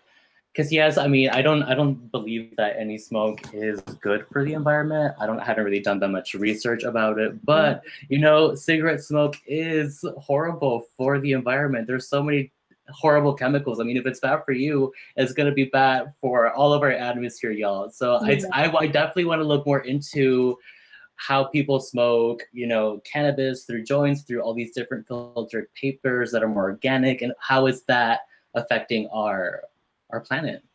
yes uh, amazing i love it you that was perfect We got some more. We got some more homework to do, boo. Yes. Yes, More to learn. work- More to learn. yeah this work does not stop anywhere near now No. Um but yes so you know still continuing talking about the law just follow the rules you know like keep yourself low key with what you're doing um if you're doing otherwise. But um definitely follow the rules because again um it's still federally legal. So although that you might be possessing the illinois limit um if you're caught in the wrong circumstance with the wrong materials at the wrong time with the wrong person um, you can end up in some real trouble. And we definitely don't want that. And talking about that we definitely have a little bit about that. Um talking about the predicaments that can potentially put you at risk with the law when it comes to cannabis um we have our incredible producer emmanuel ramirez um, who produced an audio piece in regard to this topic so let's go ahead and welcome emmanuel to tell us a little bit more about his piece and what we're about to listen to Hola, hey y'all, Emmanuel. what's up? Hey. Hey. Yes. Oh my God, I'm famous. I'm on the radio. So, Emmanuel, can you talk to us a little bit about this piece that you produced for the show? Yeah, totally. So, you know, I was helping you guys out, you know, organize um all the different parts of your show and I kind of was just like I love all the different perspectives that you guys are providing with this, you know, common topic that is weed, cannabis, and I just thought we should totally like broaden the perspectives and the different um life experiences um up more. So I um I like bringing up this show, I was like, I think this is the perfect opportunity to highlight a story, um, a story that my father experienced. I throughout the week interviewed him and had asked him, you know, just to explain his story, like from his perspective, from his point of view. And, you know, I'm not gonna spill the beans because you guys are about to hear it and you can enjoy it for yourself. But I think that what my dad experienced definitely a lot of people can relate to. Um, and you know, stories like these are, to be honest, never really told, um, especially on platforms like these. And I think when we can like listen to like somebody that that we might know or like that we might care for, um, you know, not not kind of, I guess, influenced by uh, their experience or like seeing them as like, oh, maybe they're a criminal or like seeing them in this negative light seeing them as you know just another person a part of our community um, we can we can create change and you know bring bring better. So yeah. Thank you so much. That, w- that was amazing. Yes because um definitely like people who end up being impacted by you know this also impact their families and how they perceive this perspective and what you know like it definitely just doesn't impact the person who is being penalized. But thank you so much Emmanuel. I really appreciate that. Um, let's go ahead and listen to this amazing piece. Yes. My name is Emmanuel Ramirez, and my father is Mario Ramirez. Adjectives to describe my father hardworking, family oriented, bipolar at times, but overall one of the most compassionate and loving people in my life. He oozes happiness wherever he goes and radiates love into the world, which is something that I think he was put on this earth to do. An ordinary Mexican man that anybody can walk past, have a conversation with, and learn to love. However, has a story that would overshadow how so many look at him, overshadow his essence and humanity. But those hardships and pain made him into the man he is today. Mi nombre es Mario Ramírez. Voy a platicar de una historia, una experiencia que tuve yo en mi vida, que espero que mi experiencia les ayude a no cometer el mismo error, sino al contrario, pensar positivamente, estar en la escuela, terminar sus estudios, hacer una carrera, ser mejores personas, ser mejores en la vida, para su futuro de ustedes. At the age of 21, my father had entered the business of drug trafficking. Conocí a unas personas, se me hizo fácil meterme en su conversación de ellos. Empezamos a platicar, me comentaron que tenía negocios, el narcotráfico. Como dije a mis 21 años, una persona de esa edad te ofrecen 5 mil dólares. Agarrar la cantidad de ese dinero en 2, 3 días es absolutamente interesante. Sin pensar verdaderamente en los riesgos y las consecuencias que tienes si algo te llega a salir mal. At the time, he had a job as a security guard. How ironic, right? But needed an excuse for the time he was going to miss work. So, he was given a fake cast for his arm, getting him the weeks off he needed. With everything settled, he was ready to begin his first trip from El Paso, Texas to Chicago. Comencé, hice mi primer viaje, fue temprano, a las 4 de la mañana. Me entregaron el vehículo, seguí mi ruta. Estas personas tienen muchas comunicaciones, tienen rutas, podemos seguir, conocimiento de ellos. Yo tuve que pasar por la sierra, por unos caminos que en verdad no conocía, pero me enseñaron por dónde, dije, seguirla. Entonces, es la responsabilidad que tiene uno, tiene la responsabilidad de entregar ese vehículo a donde va. Llegué a Dallas, me quedé esa noche, siguiendo el camino hasta Chicago. Before reaching his destination nearing Chicago, his truck breaks down and he pulls over at a nearby gas station. He calls his contacts in Chicago and they say they'll send him a tow truck. But at that moment, as if a demon sent by the devil himself, a sheriff car pulls up to the gas station. Al momento que llega el sheriff, sí, me puso nervioso, pero también tengo que controlar mis nervios porque yo sé lo que, la carga que traigo, yo sé lo que traigo en mi vehículo y la verdad es difícil. O sea, no lo piensa uno en ese momento. Se acerca a mí el sheriff y me pregunta que si estoy bien. No, sí, claro, un poco nervioso, pero claro, estoy bien, nada más mi camioneta se me descompuso. El sheriff me pregunta, ¿de dónde vienes? Del Paso, Texas. ¿Y a dónde vas? Le digo, voy a Chicago, voy a una boda, porque traía regalos en la camioneta. El sheriff me comenta, me dice, no te preocupes, yo te consigo una grúa. Él me ayuda, me manda a traer una grúa. Llegó rápidamente la grúa en menos de 5 minutos. Me pregunta el muchacho, ¿A, dónde va, señor? Le digo, ¿sabes qué? Voy a Chicago. Al momento de que el muchacho sube la camioneta a la grúa, ya el sheriff ya se había retirado, dije, ok, ya lo libré. Entonces el muchacho me pregunta, ¿sabes qué? Tu camioneta está un poco pesada. Le dije, ¿sabes qué? Tú no te preocupes. Y recuerdo muy bien, saqué 50 dólares de mi bolsa. Se los di. Le digo, tú no te preocupes, tú llévame a Chicago y allá nos arreglamos. Me subí a la grúa, seguí el camino. When arriving to his destination and swapping the truck for his pay, he was told to get lost in Chicago for a few days before they made their way back to El Paso. That was his first day ever in Chicago, and he had taken his little passenger on the journey with him a small brown and white pit bull, taking her everywhere from the road trip to the hotel and even into the stores. He was stranded in a city unknown to him, not knowing the language, streets, or people but would eventually learn through the journeys in the next few weeks, when he took a second trip and a third trip.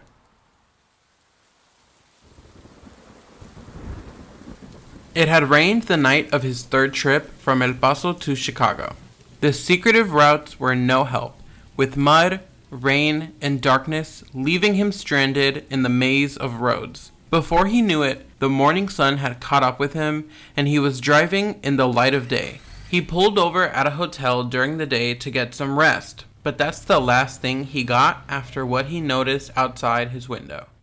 Cuando estoy en hotel, me asomo así por la ventana que no andaba a gusto, algo, algo presentía yo. Me asomo por la ventana y está un carro enfrente, en el parking. Dos personas adentro, viendo directamente al cuarto donde estoy yo, viendo directamente la camioneta y veo a una de las personas que trae binoculares. Entonces dije, algo está mal aquí. No, no, no, no, no. Agarro mis cosas, me salgo del hotel y agarro la camioneta y me voy. Sigo mi camino. Dije, ni modo, no descanso.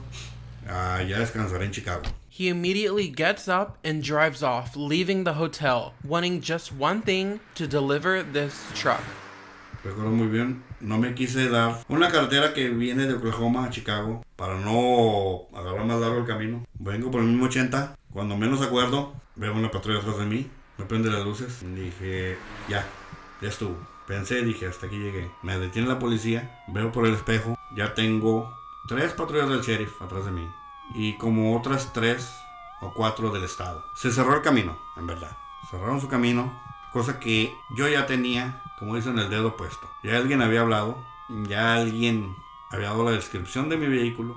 Los policías fueron directos a lo que iban. El primer policía me dijo, buenas noches. Le dije, buenas noches. Ya pasaba la madrugada. ¿A dónde vas? Le dije, voy a Chicago. Me dice, ya te vas ladeando en la carretera, ya vas moviendo de línea en línea. Le dije, ¿sabes qué? La verdad vengo cansado. Y ahorita quiero encontrar un hotel donde descansar. El policía se ríe y me dice, vas a encontrar un hotel, no te preocupes. Me dice, ¿sabes qué? Bájate del vehículo, lo vamos a revisar.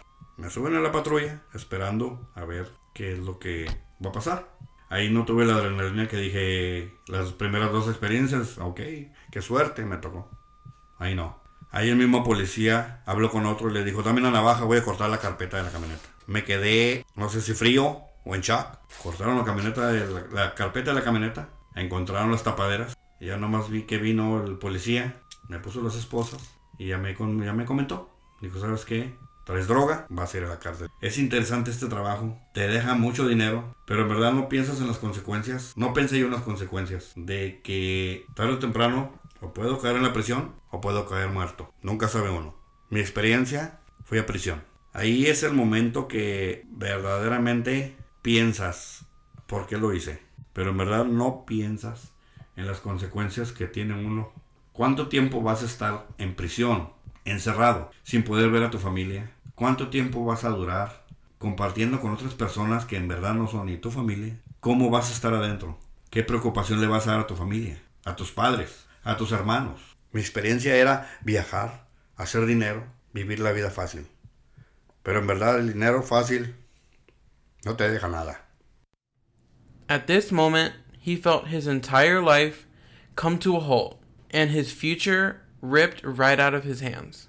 He was arrested on September 11th, 1996, and was sentenced to 12 to 60 years in prison, 24 7, 7 days a week, 365 days a year, for the next 12 to 60 years, surrounded by nothing but letters from his family. 1998, almost three years in, a friend of his that happened to be studying law tells him that there are six to seven other prisoners arrested in the same county as he was, for the same reasons he was, all held by the same judge and district attorney.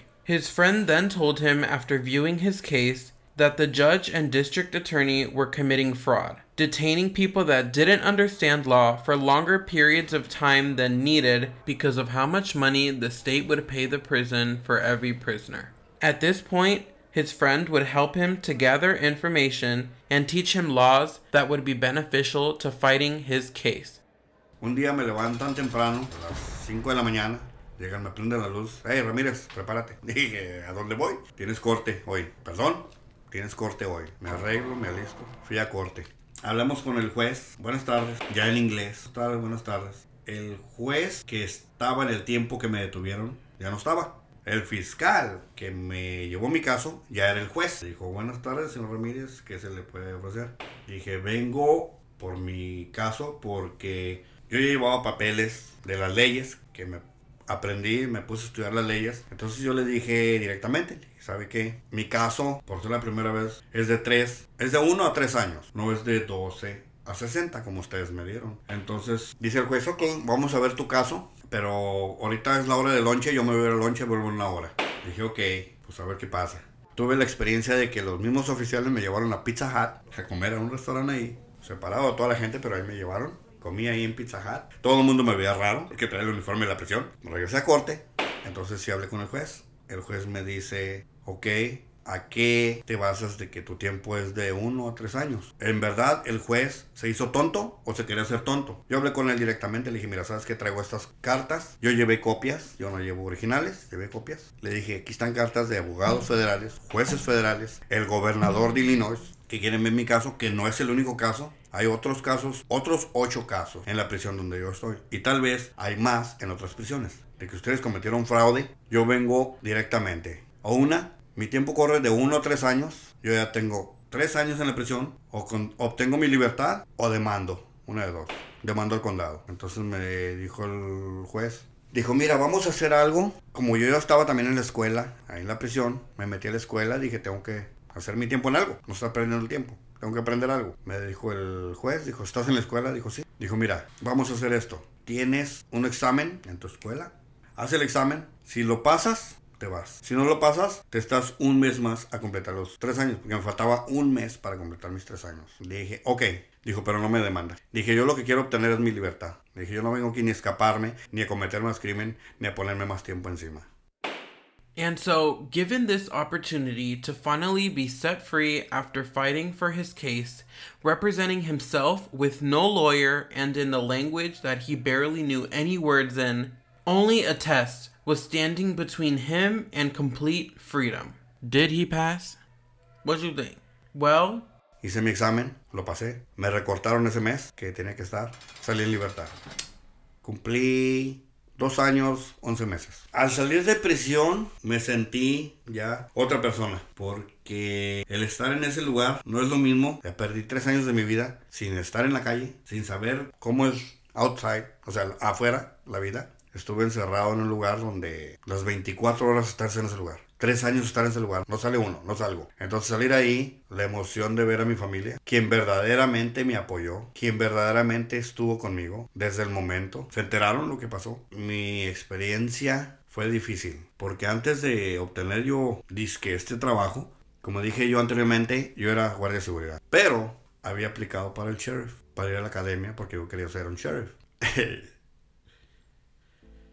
Fue una experiencia difícil porque Yo me recuerdo muy bien, fui arrestado un martes. Al, eh, de esa semana, los dos días, el jueves, yo me comunico con mi padre y le explico la situación, cómo está. Le digo, no le digo dónde estoy, nomás simplemente le digo, estoy en la prisión.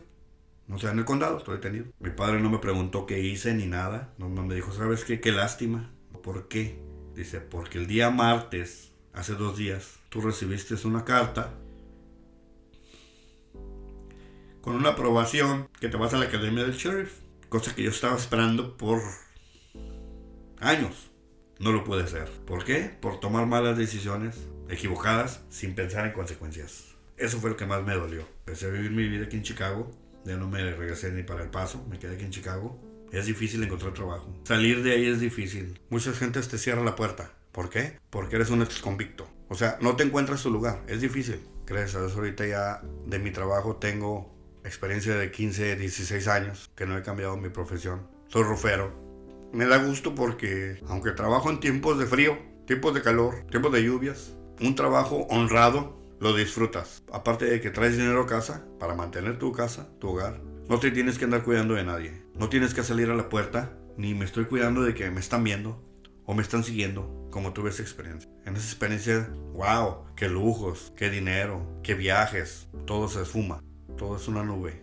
Esa experiencia para muchachos que quieran, piensen tomar esa mala decisión, no, no lo hagan. Muchas veces en las escuelas, oh, te ofrecen los que dicen que amigos, mira que esto, que ganas dinero. No, no lo hagas. Piensa primero en tu libertad, piensa en tus padres, piensa en ti mismo. Es mejor hacer la vida honrada, es mejor tener 5 dólares en tu bolsa, llevarlos a tu casa, a tu familia, que tener 5 mil dólares en la bolsa, pero estarte cuidando de que alguien te esté siguiendo. Estarte cuidando de que no sabes cuándo te van a agarrar. O estarte cuidando si te van a matar. Esa es mi experiencia. Hello, and we are back. Thank you again so much, Emmanuel, for that beautiful piece. Like, I almost cried to be honest, but we're going to talk about it right in a sec. Let's just take a little quick break. And don't forget that this is WLPN LP Chicago 105.5 FM Lumpen Radio, and we'll be right back.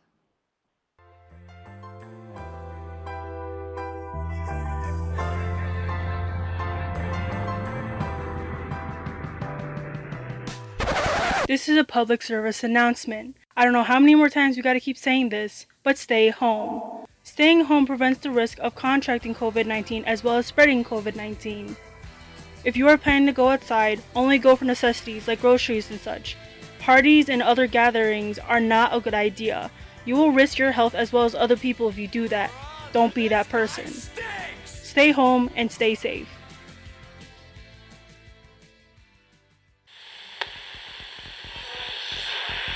Did you know you can now stream Lumpen Radio on your favorite internet connected devices? Just say, Hey Alexa, play WLPN. Lumpen Radio from TuneIn. And don't forget, you can take us with you anywhere you go. Download our app in the App Store.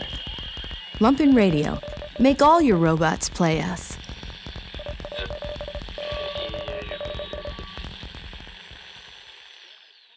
Okay, we're back. So, in continuation of um, the topic of incarceration, which was essentially what the piece, the audio piece that we just heard, was focusing on, and I definitely want to comment on it. It was such a beautiful piece, and I don't know. I guess also like the fact that it was in Spanish, like really hits home because like I think about like you know like our Mexican people and like just people of color in general, like the things that they go through and like in the industry and and particularly like I'm thinking about, you know, some things that stood out to me in the story is that Mario mentioned that you know in that time where the, you know this story took place he was 21 years old. And how he thought about it was to make easy money. He didn't even think about it with like malice intentions. Like it's just like a quick money. He mentioned i could probably make this amount in three years of working if i work the right way you know? So it wasn't even like oh you know i'm gonna go transport and sell this and you know it was more like all right it's it's a job i'm trying to get money i'm trying to secure myself and you know obviously after doing it a couple times things you know went sideways and like he had to face the consequences of being caught by you know by the law and i just think that like it's it's something to really think about because what he went through, you know, he did three years and, you know, he fought his case. But there's so many people who are still literally in jail because of those offenses, you know, and not everybody had the same outcome. And like, I, I think that like also through the audio piece, I kind of like picked up on how he mentioned also like to make better choices that you don't want to live watching your back all the time um, and things that you encounter right now as a young person you can eventually close doors for future opportunities if you encounter legal trouble. And like i think that's insane because it's cannabis and like it's i don't think it's fair that people are right now literally getting paid to transport people are getting paid to grow people are getting paid to do this for a living and people who did this maybe a couple years ago don't have the same opportunity and the perspective is changing. It's still the same thing like i don't know it's just like really you know processing that is is something that really bothers me you know because we continue to also feel guilty for wanting to be part of this industry and accept this plant you know we continue to and what i mean we as people of color because people of color are the ones in prison you know for the most carlos dime algo I mean, no, I I completely agree, and I'm just I'm really shook the fact that he was able to get out and go through this whole process while in prison, though.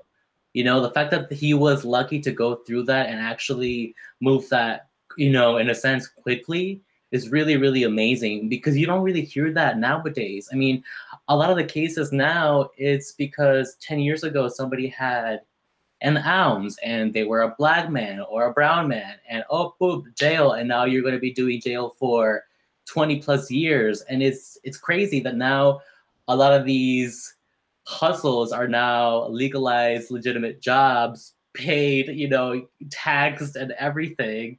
So it's really it's incredible where we are now. And specifically in illinois i know is implementing the broadest expungement program uh, than any other legal state. Uh, but I wanted to ask you what you know about the whole expungement, especially with Illinois being so fresh into all of this. Yes, so I definitely don't have like too much information on that, but I do want to share the little bit of information that I that I have learned. And so basically there are programs to or law, I don't know what it's referred to, but to a process to expunge offenses related to cannabis. Um so Illinois um is one of the states that has implemented like one of the broadest expungements programs um, in regards to cannabis offenses. So I do know that it looks different according to how the offense played off. So depending on how the circumstances and what you got caught with, with what products you had. Um, so I know that if you intend to manufacture or deliver up to 30 grams, that's a possible expungement or a personal possession of 500 grams of just possessing and no evidence of dealing can also get expunged but the petition process looks different for case um for each case. And i believe that minor offenses are autom- automatically expunged but i'm not too sure of the technical definition of what a minor offense is. And then i know that some of the things that you might have to go through in order to get this expungement process going you have to get a rap sheet from the arresting agency and you have to pay $60 to start your process and essentially get legal backup you know somebody to represent you or even guide you through the process. Again i'm not like a legal consultant. I'm not an expert but this is what i do know and i learned this through people who are currently working to bring more restorative justice in this regard in communities um like the cannabis equity illinois that's definitely one coalition that's sticking out to me right now. But yeah, that's basically what I know for right now. And you know, to continue to destigmatize this plant, um, I think it's important to understand it, right? Like you can hear everything you want, you can, you know, and I- feel like it's it's a weird time because we're in a time of a lot of research, but we're also in a time where like more people are talking about it, but everybody has a different perspective. So we hear about it like in the music industry, we hear about it in like um the medical industry, we're hearing about it in like all types of industries, and you know everybody portrays it differently, right? Sometimes the music industry, I don't know, I have like my thoughts about it, but I do think that it's important, you know, because they are essentially highlighting history through music, right? The times that we're living through right now. Um, but yeah, I wanted to go into more a little bit about like really kind of dissecting the plant. Again, I'm not an expert. I just have a little bit of facts here to share with you all. ¿Verdad, Carlos?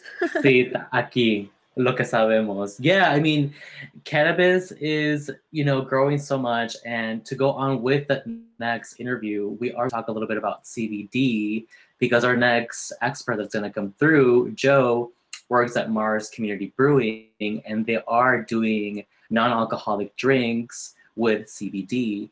And what I wanted to ask you more about, and what I wanted to state real quick, is that we do have cannabinoid receptors. And I wanted to ask you more about this, like how this relation is already like part of us and our chemistry. Dime más. Yeah, so I do know that cannabis has um biochemical relations to humans. So some of the things that you might find in a cannabis plant, um, you it's in our human system. Like we're born with it. So that says a lot. Um, think about that.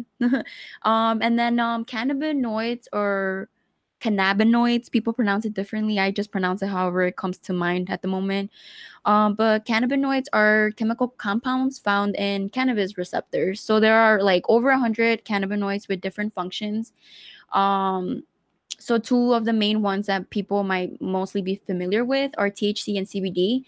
Um, but there are so many out there, and they all have a unique combination that makes the cannabis unique to its strain and how it delivers to people's bodies. So the strain, um, I guess, forms through that. And um, yeah, some cannabis has higher levels of THC than others.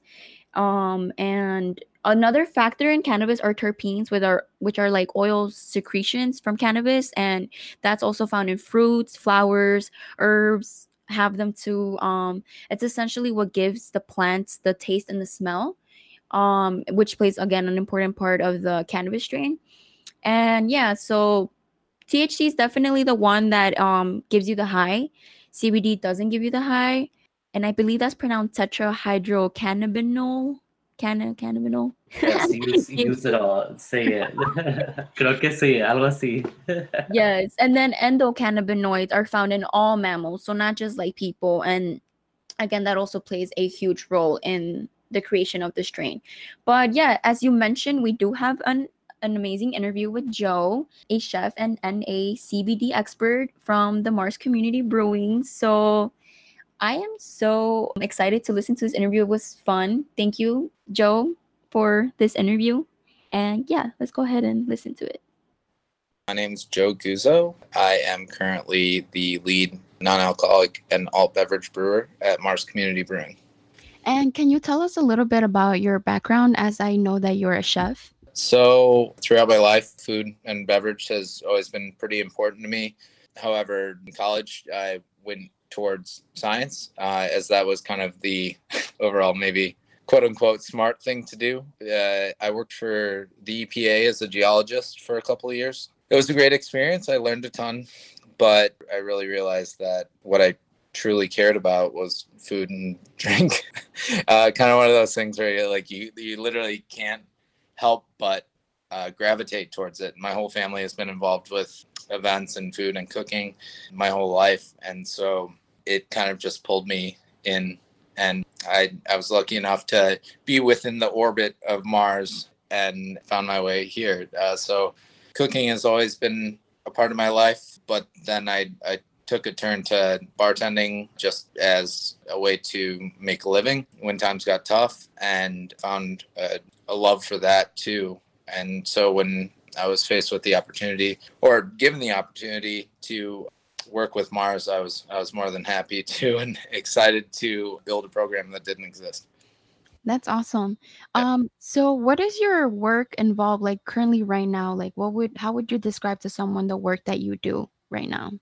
It involves mostly the production of alternative beverages, basically whatever, you know, whatever I can uh, dream up thinking about the non-alcoholic sphere. Uh, although that has really stretched into an alcoholic range as well. We're doing some testing on some uh, alcoholic kombucha stuff like that. But basically, just I figure the sky is the limit with a lot of this stuff. So I'm basically um, writing recipes for crazy beverages that I dream up, and I, I work with my coworkers to uh, come up with something that can you know satisfy the market and and keep people guessing, uh, as well as the boring side of all of this, which is uh, really doing more. I would call it custodial work. lots of cleaning, lots of lifting heavy things, lots of backbreaking work. Yeah, so it's it's a mix of this fun creative side and this very blue collar down to business work. Yeah, sounds like an artist job. yeah. Um, how did you get involved with making CBD products? Like the, how did you get involved with the ingredient of CBD? So when I started making beverages here, I was doing a myriad of beverages, but uh, nothing contained CBD at all.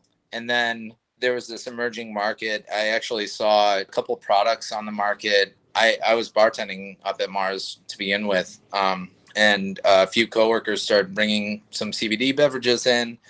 Ed Marzuki started ordering some products to sell at the bar, and I I said I could do that, and so I started meeting with local producers of CBD. It's been a long, storied experience with various products and various means, but it's it's definitely been a learning experience from start to finish, and uh, found my way into making CBD products. Do you recall the first product that you made with CBD? I think I did a I think I did a dry hopped. It was Citra dry hopped Rooibos kombucha with CBD. When I first started working here, I basically was making five gallon batches for everything. Now I'm making I don't know uh, 465 gallon batches. so um, so it, it graduated quite a bit. But in the early days, it was just one thing after another of making these kind of crazy one offs. Um, and so that was uh, kind of the first jump into there. Yeah. That's a huge transition. That's so for those who might not be too familiar with CBD, um, how would you explain your products to people who are not familiar with it? So I would just say it's something that is still kind of cloaked in mystery, and by that I mean studies are still being done. This is a, early product, still considered a supplement. So I personally was just using it myself, and I personally use it for anything from sleep, anxiety, back pain, things like that. So I, I basically was just like, oh, well, you know, we can put this in into something, and you know, I would be wary to make any claims. However, as somebody who uses it, I, I believe it has substance to it, and it certainly has use. I mean, it's, it's an exciting thing that's uh, not necessarily well studied just yet, but I'm excited for the future. How has the Marz audience responded to these drinks? Surprisingly well. It's been kind of a roller coaster. I I think early early on I was kind of like the ugly stepsister with all all of these beverages, weird beverages I was making, but now it's it's really taken off. I mean, had people reach out to me and tell them tell me that this is their daily drinker. It's been really, really awesome to see this kind of feedback on something that I didn't even really understand when I started it. So, yeah.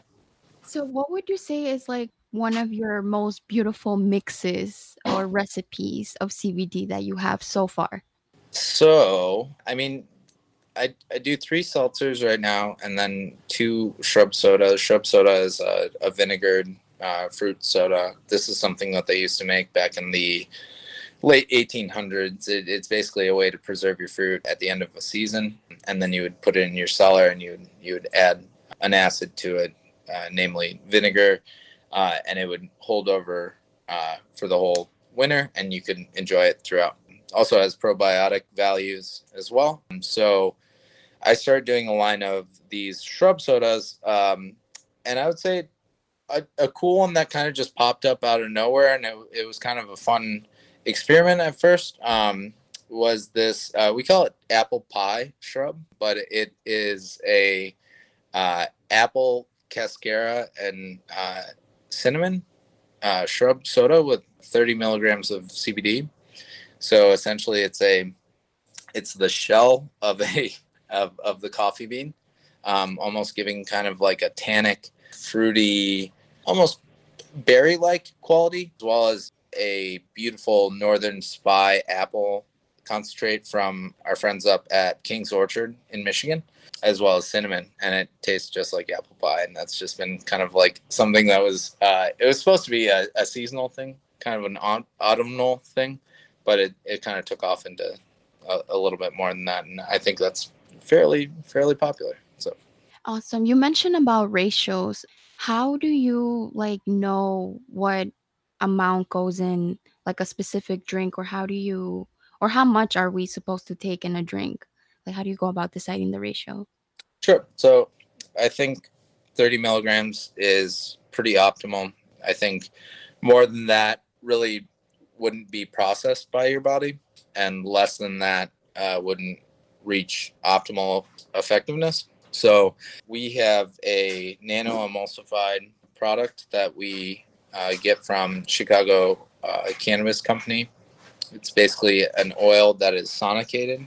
It is at a concentration of 30 milligrams per milliliter. So basically, it's pretty simple math. When you break down, it, let's say I have 500 cans worth of beverage in a tank, then I would just add 500 milliliters. It's it's a pretty uh, nice and simple transition, or I guess addition. Yeah. Um, I'm curious about this other thing. So I know that like the CBD drinks are non-alcoholic. Are there any CBD drinks that are alcoholic beverages? From the information that I've read, there are some issues with chemical binding uh, to alcohol. So personally, I haven't really put any CBD in alcohol, and I'm pretty sure it's illegal right now as well. It's kind of like mixing two substances, and that's not really a great thing in the eyes of the FDA. But yeah, I I have not used it with alcohol things, but certainly I'm sure you could drop it into a beer and it would be fine. but yeah, I think currently the, the legal legalese on on that are uh, restrictive. Yeah, that I was a little confused about that because I was like, like I wonder what that will like look like on someone or feel like, you know. Up and down. But you've done it with coffee, so that's interesting. Oh, um, yeah. I don't drink coffee because it makes me super anxious, but I'm wondering how that plays off with the CBD.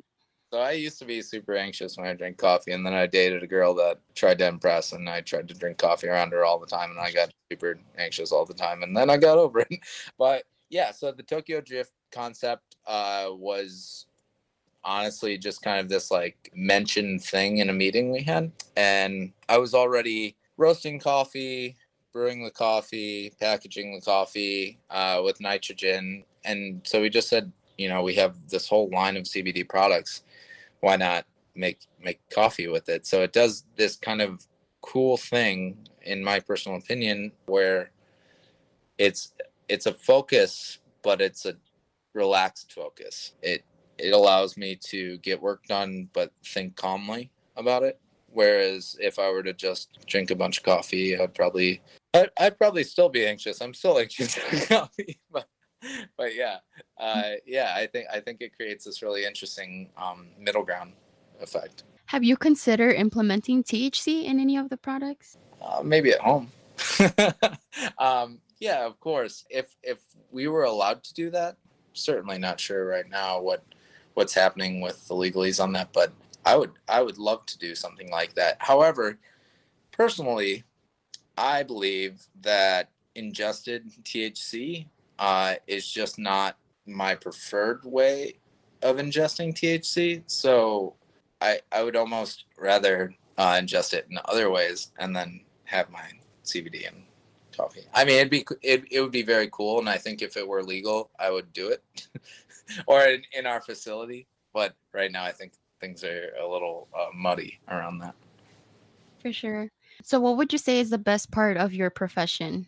Probably uh, the creativity and the teamwork. Uh, I, I work with a very small but determined, hardworking team, and we get to make whatever comes to mind. It's it's kind of a beautiful thing. A lot of people look for their dream job, and uh, it it doesn't necessarily turn out to be what you think it was. And and for me, I I personally probably would have ended up in food if I just dreamt this up, but I think the technical and the scientific parts of this job are what keep my my mind happy and I think the creative and progressive building of a brand and beverages that people have never tasted before and that don't exist kind of feeds my soul. So it's kind of the the beautiful binary between you know between like the the right brain left brain stuff. Yeah, it's been awesome. To wrap this up, what is the funnest recipe you ever made, either for Marz or for yourself at home or your friends?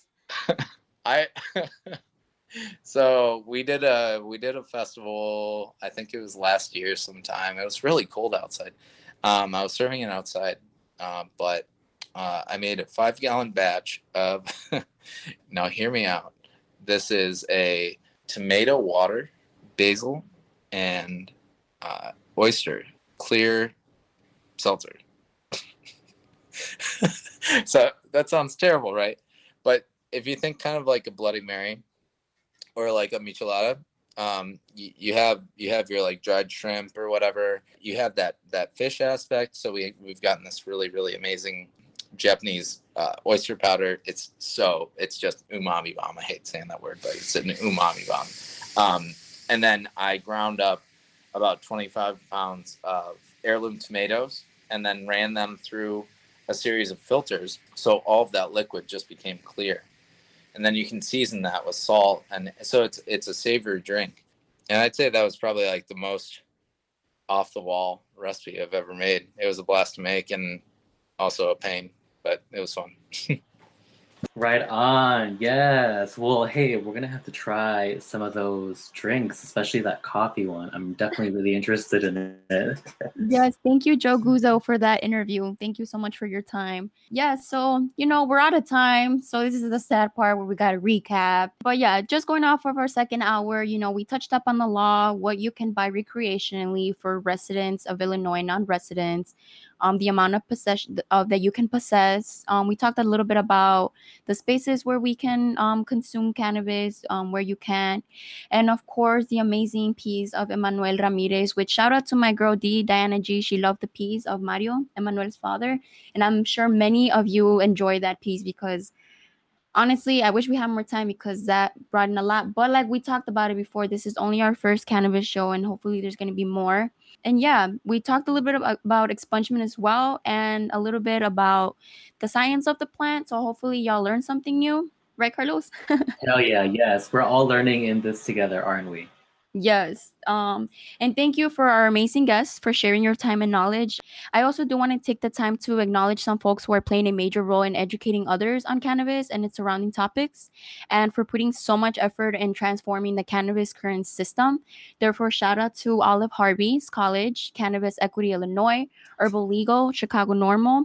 Essentially, these are the sources that I learned from, and I thank you so much for putting that information out there that I use to continue sharing it. And of course, Yollocalli's WhatsApp team, amongst the many other folks who I have yet to meet and learn about as I continue to invest time in this marvelous plant. So thank you so much. Yes, thank you everybody for joining us and being part of our opening for season 14 with our first cannabis radio show, We the People. And thank you so much for the warm welcome into this amazing stratosphere of the radio experience. Thank you so much, Nine. Yes, My name on. is Carlos, guys. This is Nine, the best of all. But hey, behind the scenes on production, Emmanuel Ramirez, thank you for all your help. And thank you for the rest of the, the team and the control system. Yeah. Thank you so much, everybody. This is WLPN Chicago, 105.5 FM, Lumpen Radio, broadcasting live from the comfort of our homes. What's up? Woo! Hello, it's me. I haven't heard from you in a while. I hope it's because you're listening and enjoying our amazing, outstanding, terrific, wonderful, inspiring, delicious, funny, breathtaking, weave snatching, Lady Poppin' production. If not, you should listen to our radio show, What's Up, again. In the meantime, we'll be twerking on our next one. Here in Lumpen Radio. So stay tuned for our next amazing, outstanding, terrific, wonderful, inspiring, delicious, funny, breathtaking, weave snatching, highly amazing production. I hope that you were informed about the YOLOlicious parts of life and get your bag every day. Don't forget to listen to us on SoundCloud at Yollocalli, on social media like Facebook, Instagram, Twitter, or Tumblr at Yollocalli, or visit at yollocalli.org for more. We are the robots. We are the robots.